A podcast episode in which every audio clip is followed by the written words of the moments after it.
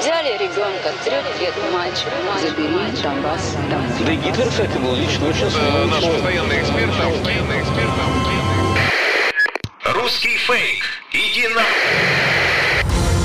Розвінчуємо російські фейки, які прагнуть зламати наш дух. З експертом детектора медіа Вадимом Міським на українському радіо.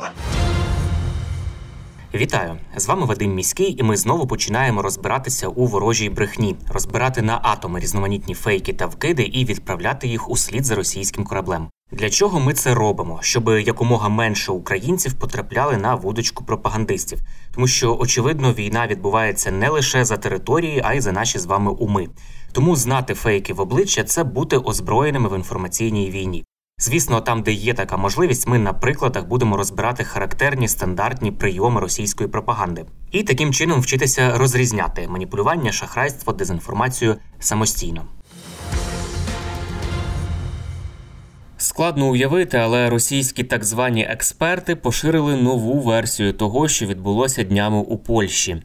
Пропагандисти почали розповідати, що це Україна влаштувала провокацію в Польщі, аби зірвати зернову угоду. На їхню думку, 15 листопада Україна завдала по території Польщі ракетного удару, внаслідок якого загинуло дві людини, аби зірвати зернову угоду, і в такий спосіб звинуватити Росію у створенні продовольчої кризи у світі. Не зовсім зрозуміло, як вбивство двох фермерів може призвести до скасування зернової угоди і як Україна могла бути зацікавлена в цьому зриві. Але очевидно, що таку тезу поширюють російські пропагандистські медіа, оскільки їм зараз потрібно пояснити, чому угода була продовжена на 120 днів, попри те, що Росія і власне сам Путін постійно погрожували з угоди вийти. Тепер, попри такі незрозумілі аргументи, можна заявляти: ось Україна, хоч і намагалася зірвати зернову угоду, але Росія встояла, перемогла і продовжила її, аби показати всьому світу, що не хоче провокувати голод. Насправді Росія вже спричинила світову продуктову кризу. Крала в Україні зерно та сільгоспродукцію, спалювала поля і знищувала елеватори, заблокувала майже всі морські порти, з яких Україна могла свою продукцію постачати назовні. І певної миті навіть заявила, що припиняє угоду через фейкові повідомлення про те, що, начебто, Україна напала на російський чорноморський флот, запустивши безпілотники із суден, які перевозили зерно. Але і Україна, і Туреччина проігнорували погрози Росії щодо припинення угоди і продовжили зерно вивозити. І тому Росія перестала заявляти, що вийшла з цієї угоди. А зараз власне угоду продовжили автоматично. 19 листопада е, угода мала бути припинена, якщо в однієї зі сторін є суттєві зауваження чи заперечення. Ніхто і навіть Росія таких не мали, і тому угоду продовжили автоматично ще на 120 днів. Тепер російські пропагандисти щосили намагаються пояснити, чому Путін ще два тижні тому заявляв, що Росія вийде з угоди, а тепер її продовжили ще й на 4 місяці. Росія навіть не поторгувалася за якісь додаткові умови. Тож і вигадують міфи про те, як героїчно не дали Україні зірвати угоду. Голова міськради Любліна, начебто, звинуватив Україну у провокації проти Польщі. Про це синхронно написали російські пропагандистські медіа. Вони цитують вигадану заяву секретаря міськради Любліна Ярослава Пакули, який нібито звинуватив Україну в атаці на Польщу із метою отримання більше західного озброєння. Ось як звучить ця заява, яку переказують російські пропагандисти, начебто. Очевидно, що це українська ракета. Очевидно, що це провокація з боку влади України. Її мета прискорити постачання озброєнь, залякати Європу страшною Росією, щоб громадянське суспільство вимагало від урядів країн Європи збільшити Україні допомогу. Стверджується у публікаціях на російських сайтах. І ці слова приписують люблінському очільнику міськради Ярославу Пакулі.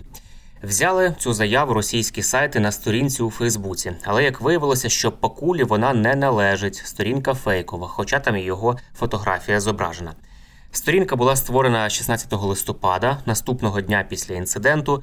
Очевидно, якраз для того, аби розповсюдити брехливу цитату. Це, до речі, один зі звичних прийомів пропагандистів новостворені сторінки в соцмережах, які хочуть замаскувати під сторінки відомих чи впливових осіб.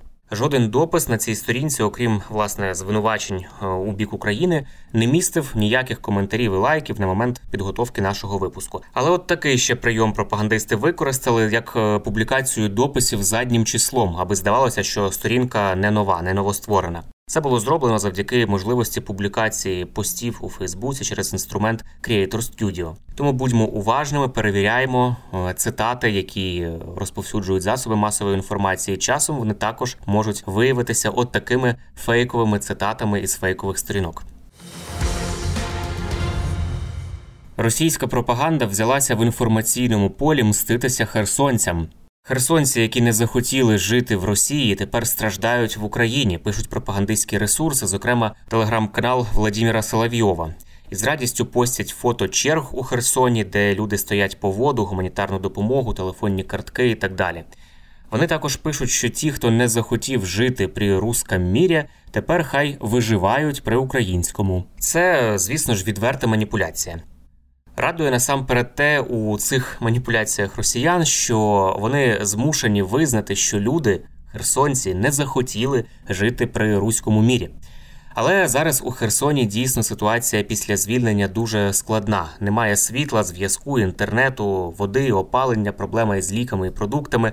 Але це якраз наслідки російської окупації, під час якої росіяни спершу місто пограбували, а потім знищили об'єкти критичної інфраструктури, в тому числі системи газопостачання, водопостачання, енергозабезпечення. Тепер місцеві комунальні служби намагаються повернути в місто якомога швидше світло і тепло. Волонтери привозять воду і гуманітарку. Мобільні оператори роздають картки, аби люди могли дзвонити родичам в інші міста. Влада просить людей поки що не повертатися до звільненого місця через оцю всю складну гуманітарну ситуацію. Але все це провина саме росіян, які систематично і масово крали в українців та України все, що можна вивезти. А те, що вивезти вони не змогли, не змогли змародерити, те вони руйнували. Ось такі відгуки херсонців, які дочекалися звільнення міста, записали новини Суспільного. Що хочете почути? Що власне чекаєте?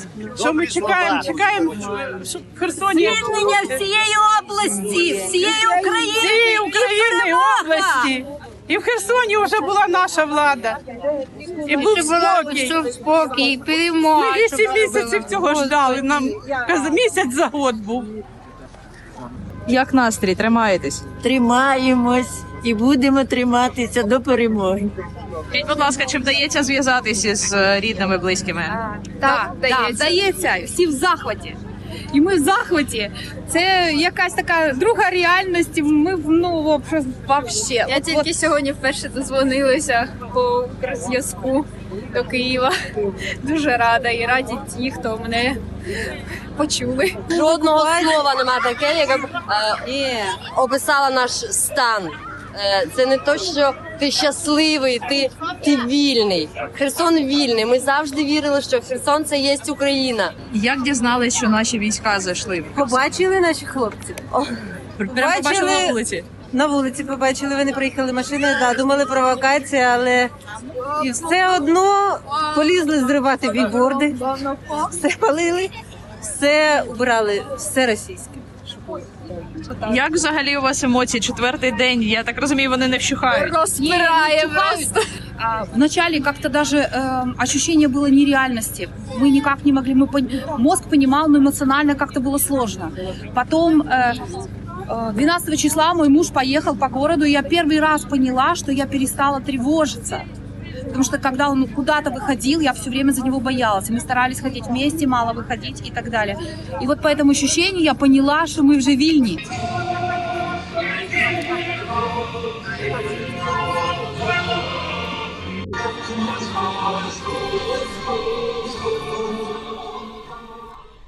Ви зараз чули голоси херсонців, які дочекалися звільнення міста. Ці фрагменти записали новини Суспільного. Ну а приклади того, як діє руський мір, можна знайти в будь-яких містах України, які були в окупації. Це систематичне мародерство, це руйнування цивільної інфраструктури, це знищення того, що не можна надіслати в Росію. Ми це вже все бачили не раз, але віримо у наші збройні сили і в якнайшвидше звільнення всієї території України від загарбників. Це були головні фейки на сьогодні. Насамкінець нагадую, що не варто довіряти різного роду чуткам і пліткам. Усі напівсекретні панічні повідомлення, джерело яких неможливо точно встановити, мають у нас одразу вмикати червоне світло в голові, що таку інформацію потрібно перевірити. Як правило, за такими неконкретними джерелами та емоційним панічним викладом ховаються інформаційно-психологічні операції ворога, який прагне нас деморалізувати. Довіряти ми можемо офіційним повідомленням української влади та новинам авторитетних медіа, наприклад, суспільному мовленню. Ну і не забуваємо, що від нашої з вами поміркованості і зваженості при поширенні різного роду інформації, а ми це робимо щодня у розмовах із друзями чи в соцмережах, зрештою залежить успіх всієї країни в інформаційній війні. З вами був Вадим Міський. До зустрічі. Русский фейк. Иди на... Розвінчуємо російські фейки, які прагнуть зламати наш дух. З експертом детектора медіа Вадимом Міським на українському радіо.